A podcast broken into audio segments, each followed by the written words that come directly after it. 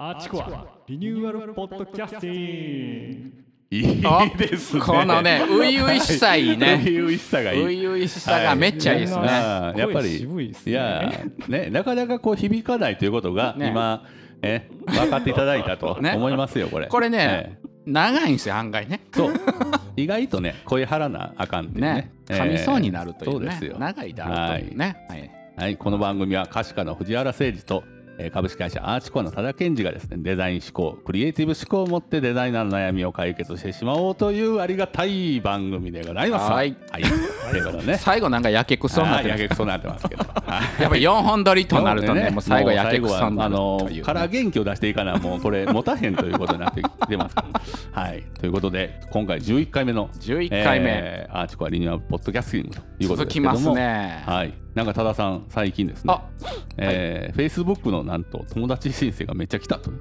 えーよく調べますね。やっぱこう、えーこの隙間時間で見てるっていうんですね。はいはいもうあのねいや、これね、ええいや、これね、はい僕、ここ本当にね、うん4日ぐらいはいはい。立て続けにめっちゃ来るんですよ。はあ、あのでこれあれじゃないですか？あのやらしい外海外の女の人じゃないですか？もうあったんですけど、ええのあるんですけど日本人からもめっちゃ来るんですよね。で、これ、今みんなそうなのか、俺だけがそうなのかっていうか、いやいやえそんなことないですか？ないですないです。あのスパムしか来ないですよ。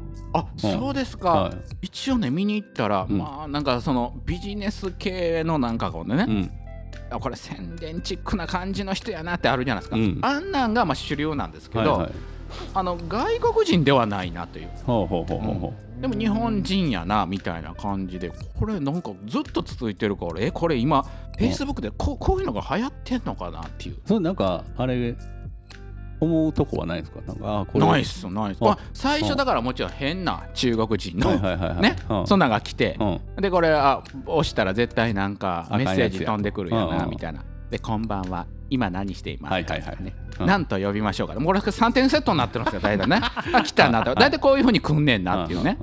でそれをもう明らかにっていうやつはもう削除するんですけど、うん。僕で見に行って、うん大体ずっと Facebook やってますよ、うん。まあうさんくさいはどうか置いといてずっとやってますって人はオンするんですよね。でその後すぐフォロー外すっていうこれがもうセットになってるんですけどあーなるほどでもずっと来るんでこれなんか俺のリストがどっかに回っとるんかなみたいななるほど。あでも藤原君そんなことないないでかですすないです。いやだから今日何人来るんかなと思って今日ねうん。あのずっと OK せずに、はいはい。あの今日何人来るかを、ちょっと今日はちょっと貯めて。うん、貯めてちょっと見てみようっていうことなんですよね、これもう今日だけで多分4人とか来てますよ。もモテ期来たんじゃうモテ期来たんかなというね、この年にしてこの年にして53歳にして来たんかなというね、ええ。はあいいじゃないですか。い、いやいいかどうかわからない。いやいや。たださんまたあれじゃないですか？あのただた単純にその活動のあれがクラブハウスやったりこうまたねサロン入ってもらったりしながらこうなんか増えたみたいないやわかんないです自分ではわかんないですけど、ね、まあでもねまあいいことではありますよね。モテ期が来るモテ期ね、えー。まあまあどこで興味を持ってもらってるのかわかんないんですけど絶対そういう人いいねつかないですからね。絶対見いひんだけ見ない。ね友達の数がもう無駄に増えていくっていうだけやかあーまあまあまあまあでもね。まあ悪いこっちゃないですよね、まあ知ってもらうと。まあまあそんなこともありながら。ありがとうございます。ええ今回はですね、えー前回に引き続き、はい。えーゲストを来ていただいてます。今日のゲストは、はい、いつもあの音声のこの収録で、うん。えー手伝っていただいている、えーアーティストの寺口隼人君でございます。隼よろしくお願いします。隼人君。若い。若い。ようやく、えー何歳でしたっけ隼人は？えー今28歳になります。28歳。そんなに若くはないかもいやしれない。若いよ。やっぱり最初のコールの張りが違いましたふわーっとしてたよ。ね。みんなやっぱ声が渋いですね。そうでしょ。あの、うん。改めてやってみるとあの藤原君の声の渋さって分かりますよね。そうですね。ね。年季ちゃうなと。軽って思いました、自分で。聞いてそうでしょ。うん、もうね、これはもうあれですよね。48年の、えーなせる技ですよね、やっぱり。もう12年前からやってますから、このはい。このコールねこれはね、えーこの声のコールはやってコールはい。ね。まあそんなこんなで、はい。あの隼人君はいいや今いつもねあお世話になってます。お世話になってますけど、はいまああのーギタリストでもあり、うんうんうん。えーデザイナーでもあり、うんうんうんえー画家でもある。うんおー素晴らしい。うんみたい多彩。なほんでまあ映像を撮ったり音声撮ったりもできる素晴らしい。そうですね。うん。あの幅広くて、ね器用ですよね。うん。でまた人柄がいいから、あーまあ、いろんなことをねああちこちで頼まれると。ありがとうございます。ね、ちょこちょこやっぱりあの ええ。隼人君のエピソード出てきますからねそうそうそうそう。そう、ねちょいちょい出てきて、あの前回出ていただいた小葉さんのね、うん。あの金継ぎのお手伝いをしてありとあかはい。もまあしてて、逆にあのマダムから、うん。あの気に入られるみたいなね。それは気に入られますわ、えーこのビジュアルだと。そうですよ。これで人がいいとなったらもうね。自分の息子かのような、そうそうそういう、えー僕ああいう方のあの人生の話聞くの結構好きなんですよ。あそうなんですか。あええ面白いですか？なんかお見合いで結婚して、旦那さんめっちゃいい人だよみたいな。あのやっぱ今と時代が全然違うか違うから。新鮮なんですね。い主体の時や。いや新鮮ですね。今で言う話。と出会い系サイトになるんですかね。そうですよね。うんですね。うん。あのそうですよ。出会い系のアプリかな。ですね。あでなんかよく思うのがそのお見合いで結婚してみたいな話聞くんですけど旦那さんめっちゃ褒めてるんですよそういう人って大体。へだーからその当時のその結婚の仕方って、うんあのあんまり尊重されてないのかなって思ったらめちゃくちゃ仲いいっていうのがなんか意外やなってあいういやそうですでめちゃくちゃ思いもますね。いいよね。だからそこからこう知っていくことが始まるというのあそは。っから信頼を積み重ねていくっていう感じなのかな。それまでにすごい付き合ってとかじゃないから、うん。新鮮さはあるやろうね。古き良き時代のね。うん。ほんでまたうん当時は離婚とかできひん時代やから。なんかね離婚っていうのがすごいわ悪いことのようそうですね。もう人様に顔向けできへんみたいなに、ね。そんな感じありましたよねうん。昔はね。全然ちゃいますね今と。はそれは。そうもうねあのさんまちゃんのバツイチからすそごく軽くなりましたそうですよね。え え。ほんまにほんまに、ね本当にもうそういう時代が来て、うん。まあでも当時はねまあそういうあのもっと古いのになるともうそれで旦那が結婚した途端戦争行くみたいなね。ね。いや ええそうですよね。いやほんまにそんなんもありながらですよ、うんだからまあより一期一会のね。ですうね。ん。僕結構その人間その時代の人が何考えてたんだろうって結構好きで、へ戦争とかの時代の、まあ、第二次世界大戦あんまり勉強しないんですけど第一次世界大戦とか結構勉強して、なんかそういう映画見てたよね、ほんでねそうなんですよ。そのうん。なんか、えへえ。なんかうん。な彼らは生きていたって映画があって、はい。その映画であの当時の映像、白黒のやつを現代の技術でカラーに落とし込んでるはいやつがあってで当時の人のインタビューを交えてその映像を流すみたいなやつがあるんですけど当時の人たちにとっては戦争行くってなんか今会社行くみたいな感覚とちょっと似てたみたいな。へえそうなんや、はい。まあ、当然男まあ当たりだったら前みたいな。行くだろうみたいな逆に女の人が戦争行かないって言ってた人に対してあのあなたは根性ないねみたいな手紙を送ったりとかもあったみたいで。そうかもうバイトしんどくて嫌の嫌みたいな。働くにお国の民やでフリーターみたいな。へえ面白い、うん。ね。逆に考えたら今の時代で当然なことのようにやってるけど100年後の人たちが見たらそんなことやってたんだみたいなことでもそういうことやもんね。うだからちょっとだって会社もなくなりつつあるよね。うん。今ね。今の今のなんかこうフリーでやってるコーラとかそんなにうなんかこう卑下しないっていうか昔はなんか会社働いて終身雇用みたいなのがもう普通やったけどそうまあそういう時代でもなくなる。会社っていうのがそもそもね数十年後の生き残ってんのかなみたいなとこも、ちょっとね、うん。もう今や定かじゃない。そうですね。うん。だから就職に対してのすごい意欲が若い子が薄れていくんちゃうかなという、ね気もしてますよね。うん。なんかよくコロナでね時間が短縮されて進歩したみたいなことも言われることちょっとあると思うんですけど、うん。うんなんかそれってほんまにあるような気がしてて、うん。なんかようやく今の人たちが会社って何なんだろうっていう機会が今出たなっていうのをすごい感じてて、うんうん。で僕自身もあのコロナの時期に入ったぐらいの時でちょっといろいろあって会社を辞めることになって、うん。今フリーでやっていこうかなって思って試行錯誤してるんですけど、なんか今のタイミングだからその行動になったんだろうなっていうのを結構感じてますね。はいはいはいはいはいなるほど。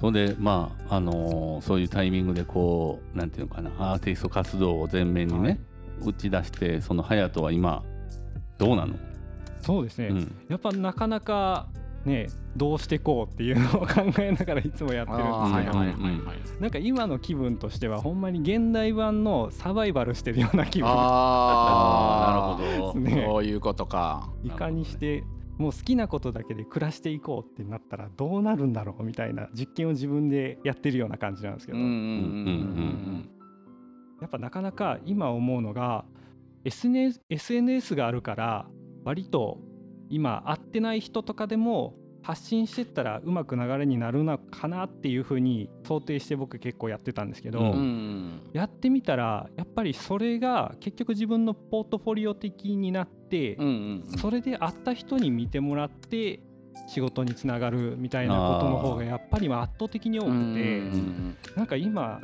やってみたらこのオンラインでいろいろできるやんってなったからこそん。リアルの大事さをめっちゃ感じるようになりました、ああうん。それはあるよね。うん。確かにね。結局会話しないと。う、ん。うん。なんか結局あの会社もリモートワークにね、うん。なってであのさぞ通勤せずにみんなあの喜んでうまいことやってるやろなと思ったらその人に会って、えーいろんなことをこう聞いたりとかできないうん。みたいなうん。悩みを持つ人が結構増えてるああそういうことかかそういうことか。えなるほど。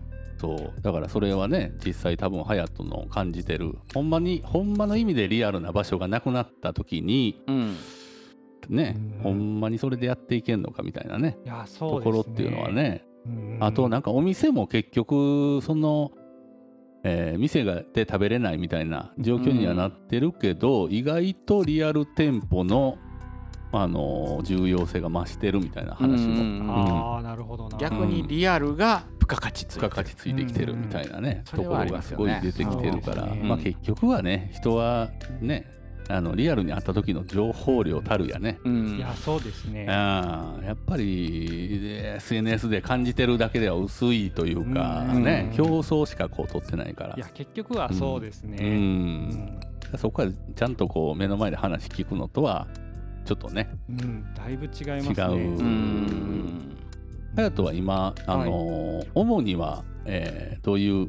まあ、絵を打ってという感じ、はい、そうですね。今あの、まあ、僕仕事を辞めてからだいたい2年半ぐらいになるのかな、うんでその間でちょっと始めてみて最初はコロナの給付金とか、うん。あの失業保険があったんで、うん。それをあのもらいながらやっててで、まあ、アーティスト活動をしようって思ったんですけどさすがに最初はなかなかそれだけじゃ難しいかなっていうのが、まあ、もちろんあり、うんうんでとりあえず自分のできること何でもやってみようって時期が結構あったんですね。おお素晴らしい。でその時にもともと僕ウェブデザインをちょっとやってたので、はい。まあ、それをあの継続してやりつつであのたまに写真家的な動きをしたりとか動画撮影とかうんでかたや動画あの動画にアニメーションつけてみたりとか結構いろいろやってみたんですけど、うん。でこう最近になりコロナの給付金切れて、うん。でようやく自分でやっていかなきゃないけないってなった時に、うん結局自分の強みって何なんだろうってその時にもう一回思っちゃったんですうんね。結構そこで僕あの壁にぶつかったなっていう気持ちがあって、なんか割と、まあ、自分で言ってあれなんですけどちょっと器用なところはうん。多少あって、うん。あの何でもある程度のところまでできちゃうはできちゃうんですね。うん。ただそのそうなった時に何でもできる人になると結局その人の個性ではないから仕事にはつながりにくかったりとかがあってその時にあやっぱり自分って一番好きなものなんだろうってもう一回考え直して、やっぱり絵描くの好きやなみたいになって、で最近はそれでやっぱりちゃんと絞ってやろうと思ってやりだしてるところですね。うん。もう毎日書いてるもんね。そうですね。何かしらちゃんと進めようと偉いね。うん。でもそういうふうにこううん。自分でそういうところに気づいてうん。まずその気づくっていうのがなんかこう偉いなと思うんですよね。うん。いやなかなかでもやっぱなんかギリギリにこう自分がなっていくのでなんかそのおかげで危機感続けてる。あーはいはいはいはい。そうなんですよ危機感結構ね大事なんで大事すよ。大事やとうん。あのーやっぱりねいい時はあんま気づかんけどね。いやほんまにそうだと思いますね。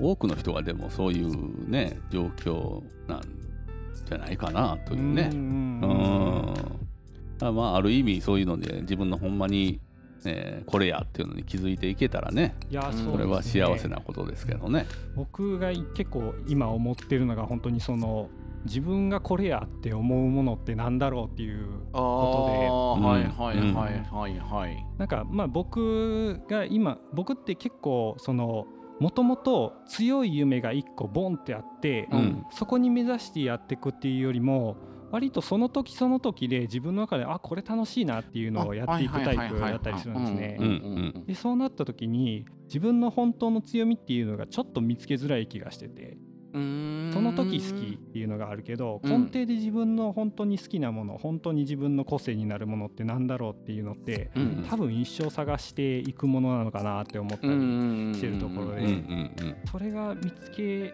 られたら今は幸せなのかなっていうのをうん結局なんかこう自分のことを自分で分かっていくっていうのが一番難しくて多分ね死ぬ間際にああって気づく人もやっぱりおるやろうし。うん。うん、なんかこうどうどうすかね。なんかあの俺も思うけどだんだん変わっていくもんでもあったりするしね、うん。なんかこうですね。そう。あのー俺とかで言うとまあバンドやってる時はもうまあ目立ちたいしうん。前出ようという、ん。うん。うんとかまあその目立つことにかけて、まあ、なんかね命かけてやってたみたいなところから、今はもう全然そんなんなくなって。うん。うん、なんか誰かをね、えー有名にしたり、まあ、売ったりすることがなん自分の得意なことなんかなとかなんかそのアイデア出すのが得意なんかなとか、うん。なんかだんだんこうね、あのー今この段階でもまだこうこれというか、えー迷いながらこうね生きてるみたいなね、ううんん。感じやけどね、まあ、多田さんもどっちかというと多分その時にこう楽しいことにこうね生きはる感じ。そうですよね。僕だからもともとやっぱりやりたいことを、まあ環境面のねうん。その運の良さもありますよ。例えばその結婚してて自分の好きなことがうん。できる環境にある人とない人もがあるじゃないですか、うんでまあ僕はその結婚してて独立したんで、はい。だからそのなかなかそういうのも結婚しててローンがあって子供があっていててなかなかその独立を許してくれない奥さんだったらそれが叶わないわけじゃないですか。ね。自分のその意思とは関係なくね。だからそれがまずその環境がそういうこう幸運なところっていうのはまあまずはああるなっていうのとあとねもう多分ね僕は自己分析するとはい。めちゃくちゃ自己中なんですよ、うんうん、だからもう逆に言うと人のことあんまり考えてないっていうか もうあのそれがねどんどん年を取るごとにはい。どんどん自己中になっていくっていうか ほもういやそんな周りのこともかな、はい。かか考えてられへんしねっていうね。ううん。いやもともと自己中なんだけど、はい。年取るともうカウントダウンが始まるじゃないですか、うんうんうん。元気な体が元気に動くのもあと十何年しかないしなとか思ってる時うん。にいやそんななんか周りのこと考えてられますって感じになるから、自分のやりたいことに全集中するようになるんですよ、だから本当にこうやりたいことがあったら、ここれをやるやるにはどどうしたらええんかなっていうふうに意識がいくから、ほんまにそのほんであともう一つ考えてるのは結果を考えすぎないっていうね。ああなるほど。うん。人の評価とか結果を考えすぎなければめっちゃ楽になるわけですよ。うんだからもう別にそのこれがだから結果っていうのはそのお金になるかどうかっていうのも関係ないし、うん。だから自分がやりたいことだけできたらいいなっていうね。だからそういうのってめっちゃ自己中じゃないですか。まあまあまあまあ、はいであとその仕組みを作っていってやってるうちに何かが生まれるっていうことが結構あるんですね。だから今言ったクラブハウスやってやりそれもほんまは番組やりたいなっていう。ただそれだけなんですよはい。で誰やろうかなって集めて。でそれを消えるのもったいないなってなるから YouTube ではい。編集しようっていうそういうことが増えてってじゃあ本当にそのまあね藤原君みたいな、まあうんそうそういうのも編集面白いですねみたいなことから仕事になったりとか、でそういう風になってくるとまた次の次の課題が見えてくるんですよね。うんで今やったらこう動画の編集時間に週7日編集やってるもんやから あの時間がなくなってくるじゃないですか。週そうですね7週これ7、は多いですねうん、もう気分的には週8ぐらいやってる感じですよ。い やそうでしょうね。次から次へと次のあのあれが やってくるでしょ？うん。やってくるんすよはい。もうそのね。はい。だからこう時間ないなってなってきた時にほんじゃ時間なくてすなんかやりたいことをやるにはって考えていくじゃん、うんうん。じゃあ次のなんか問題が出てくるから、うん。じゃあそれをやるやるためにはってなんか思考がねこうなんか考えてはいってないですよ。そそんな先のことは考えてないですよ。だから今の目の前のことをなんかこうやってはるだけで、仕事とかそういうの関係ないですよ、うんうん、仕事もあるし遊びもあるんですけどそうやってるうちになんか次の課題がこう見えてくると、なるほど、はいここ行くとまた次のこうなんか影が見えるんですよねなんか、はいはいはいでこれをやってるうちにあ結果形になってるなっていうことが多いですね。でそれをやっぱりできてるることが幸せなんで。はい。であとね最近ねあれなんですよ。ひある人と喋ってる時に、うん。まあ、その人は相談でこういろいろやってる。で僕が答えた一言なんですけど、はい。これねいや仕事は労力ゼロでできますよ。ってポロって言ったんですよ。おー。じゃあ相手はえー？ってなるじゃないですか。はい。で僕言った僕もえー？ってなったんですよ一緒ね でもこうなんでそれを言ったかっていうとはい。仕事っていうのはやるべきことって決まってるんですよなんか。うん。だからその人のことを調べたりとかはい。修正来たらこれやらなあかんって。なんかこう決まってるから決まってることに労力いいらないですよねと。で労力どこに使わなあかんかっていうと、うん。自分がやりたいことに使わなダメなんですよ。そうですね。うん自分が使わんだからそこに使わんと誰もやってくれへんわけやから、うん。自分がやりたいことにじゃあどうやったらこれができるだろうっていうそこに労力を使わなあかんのでまあうん。そういうね、たまたまそういう話でいやはい。仕事は労力ゼロでできますよねみたいな。うん。でそのエネルギーをだからそのまあだから僕が言いたいのはなんか労力を使おうが使わないがうん。結果一緒一緒ですよねっていううんうん仕事に関してはね。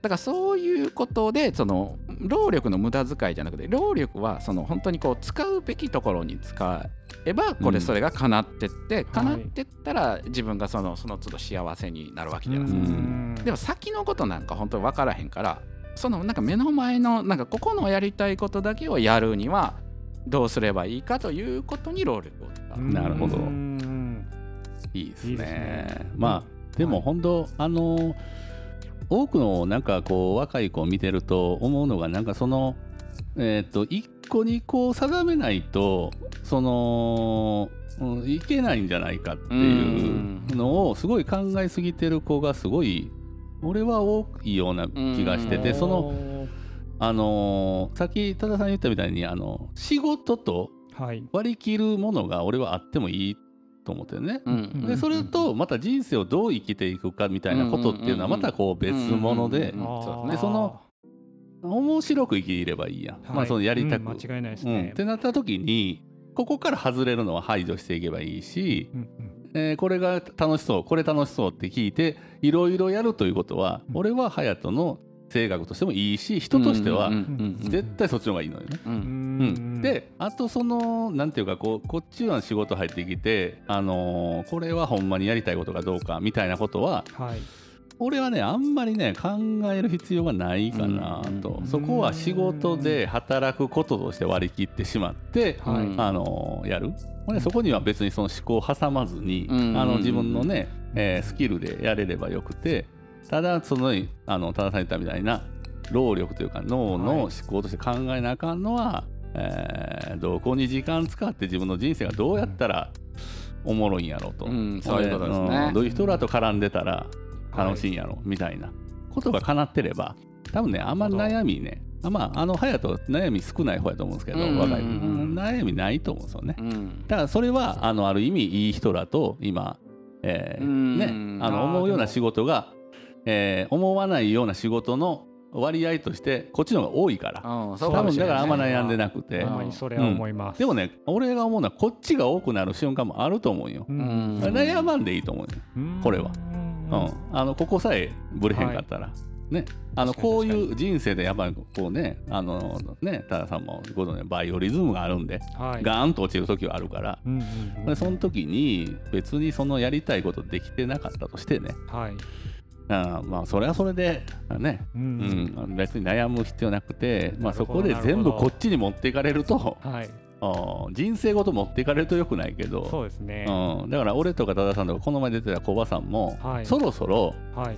あのねゴールテープ見えてきてるんですよね当然。うんおそうなんすかね。いやいそうなんすかいやあのさっきのあの 見えてたかな。動ける時間っていうかね、うん。自由にはそのとかなんかこう逆算して考えると、はい、うん。なんか50とかね例えば。それはねなった時にやっぱありますよ6ねうん。70になってもこうやるかみたいなのとかうん。やっぱあるからはいはいはいはい。そうなってきたらこう自分のまあなんていうかこうやりたいようにやるはい。時間っていうのを、もう完全に計算できるようになりますからうんねそっかそうですね。いやだって早本当に6070ってなった時に体は動かへんからやりたいと思ってもそうなるのがもうそらこうやってきてるじゃないですか。そうよだから読めますよねだからうんその十何年かってなった時にだからそう考えた時にいやなんかそのなんかいろいろ周りのこととか考えてられるっていう話になるでしょやっぱり。そうですね、うん。でも僕その多田さんのそのちょっとある意味自己中なところっていうのをすごいなんか共感得るとこがあって、うん。でも多分僕結構あの割と自分を殺して他人がよよかったらいいかなって思う考えが強かったタイプなんですよ。うんうんで結構それでバンドとかでも苦戦して譲って譲ってってなって自分が自分で追い込まれてしまってっていうのがよくあったんですけど、うんなんかそれを結構減ってバンド解散して自分何やりたいんだろうって思った時に自分好きなことやったら他人も幸せになるんやなっていうのを感じてそれがねはいはいはい。はい一番いやーほんまになんか自分が他人なんか人ってまあ共同性の生き物だから楽しそうな人がいたら楽しくなるんですよ、間違いない。うん。うんうんうん。うんそうやね、あのーそうですね。それが存在だけであの実現してる人もいるしね、うん。いやうん。ほんまそれこそ、まあ、赤ちゃんとかもそうやし、うん。あの見てるだけで癒すみたいなねとかその人が楽しそうにしてんのを見たい人がねうん。やっぱおるし結局やってることで喜ばへんことはまあ続かないよねそう多分。だから、自己中でやってても絶対にその先に、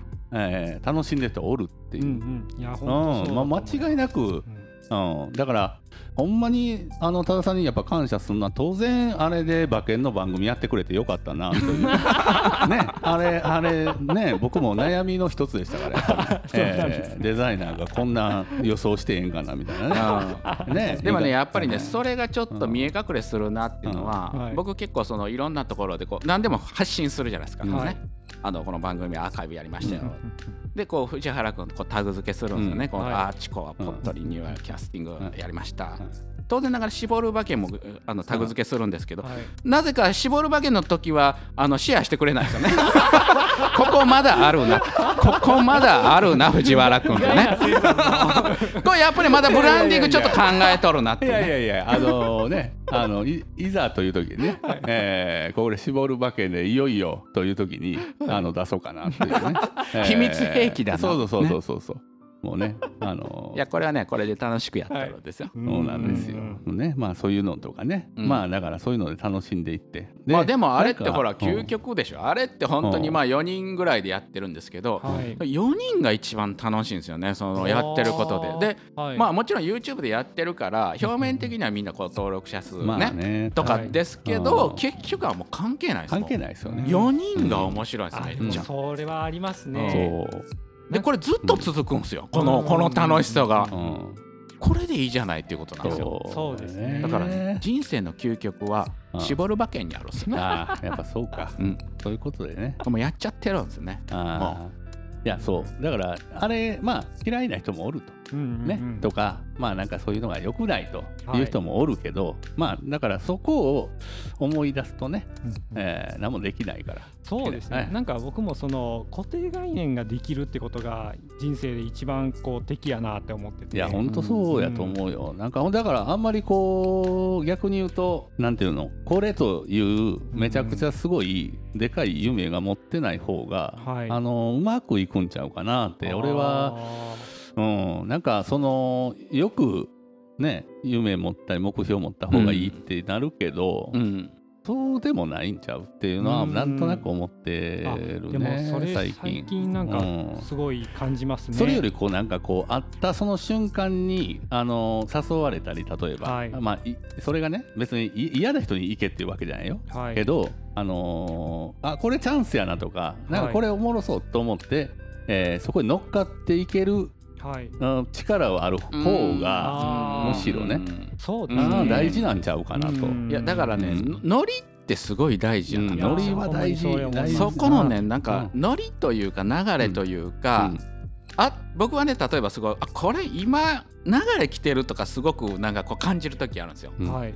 でそこにいやこれ来てんのにこうなんで乗らへんのっていうことはあるんですね。うんでもそれは人はその人でなんかいろいろ考え方があるから、うん。でもその流はれに乗らん乗るか乗らへんかみたいなんてすごいあるよねなんかうんね。あるある。あるしね。あの他人が見てたらなんとなくね分かるしね。ううん。は乗ってるなとかっていうあ今乗ってるなっていうのは分かる。そう。それはね分かるんですよ。ああなるほどな、自分は分からない。うん自分は分からないけど、その周りから見ててとか、うん。で特にやっぱり藤原君と僕とかはこうたくさんの人をこう、うん。ね、はい。あの見てたりとかまたそういうふうに見るのが好きやから、そういう人とかっていうのはあのの流れに乗ってるねとか、うん。はい。君絶対大丈夫だよとかいうのが分かるんですよね。あうん。あなるほどな、うん。でもなんか僕その流れに乗ると多分同じようなことだと思うんですけど周りの人から見たらちょっと運が良かったんじゃないかって思う人とかって、いると思うんですよ、めっちゃバズってる人とかっていうのはあると思うんですけど、そういう人ってやっぱりそれなりのジャブを打ち続けてるからうんその中でなんか運になる宝くじ買わないと当たらないみたいな、うんことはあるよねやっぱりね。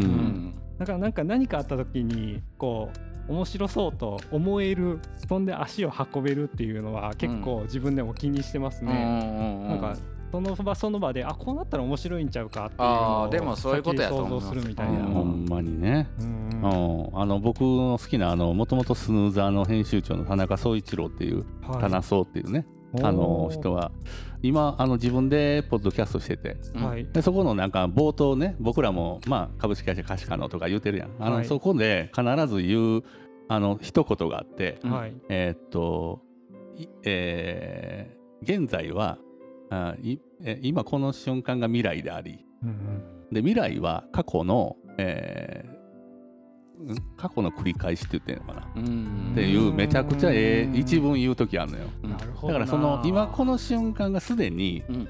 うん未来をもう作ってることだし未来でありで未来を考えることは実はあの過去を繰り返してるという。それすごいですだからそのね。だからすごいね。あ新たなものが来るんじゃなくてあんまりここ考えすぎずに今この作ってることがそこへいやつながりそだとう。だからねめっちゃええこと言うやん。確かにうん未来考えるって過去の統計ですもん。ね。そうなのよ。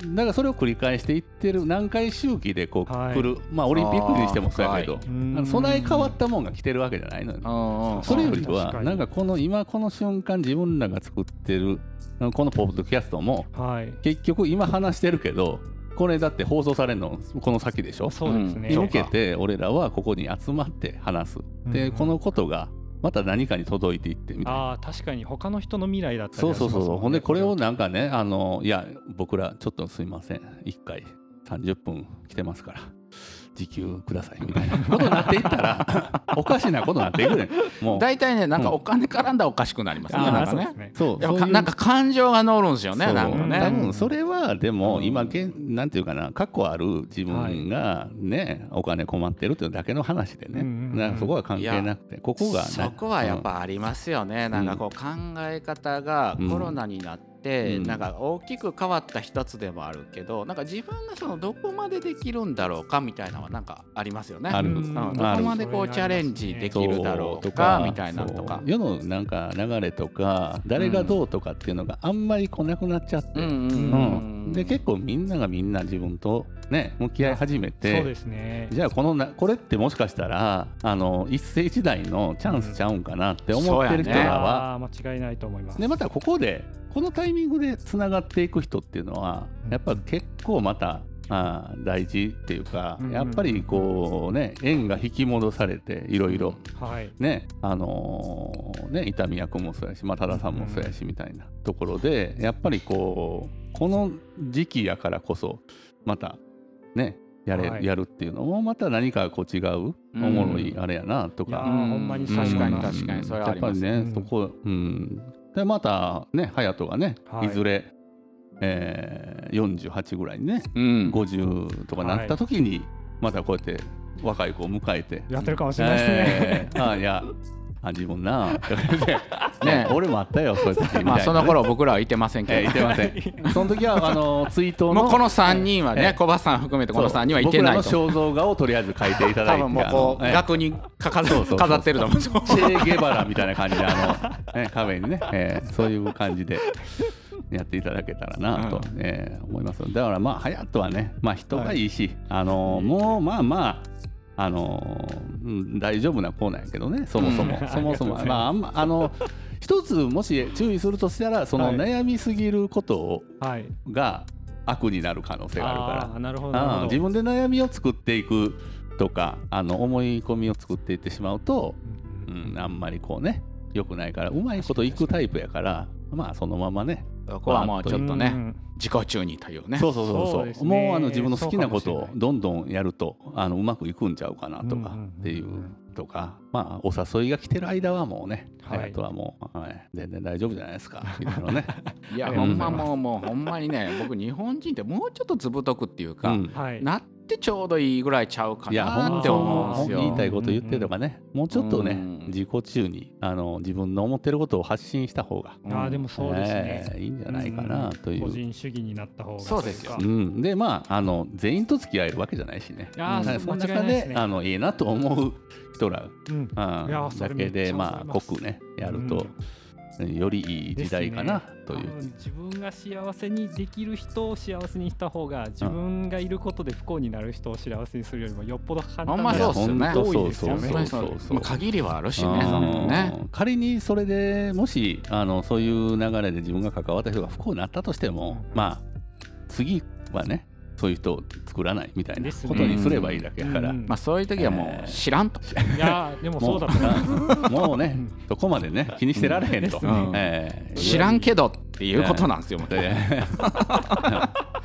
うん、やっぱねそういうことですよね、はい。いや今という日もことでね。深い話ができましたいやーあね。のファヤトに共感するやっぱ若い子もやっぱりたくさんおると思うしねいや本当本当。えー。またなんかそういうねあのーちょっとご相談したいみたいな、あのー子も募集したいですよね。いやーえーなんかちょっとここで、えー相談してみたいみたいな、うんうん。えーそういう方がもしいたら、ですね。えーね。宛先はここまでっていうね。えー30歳まで。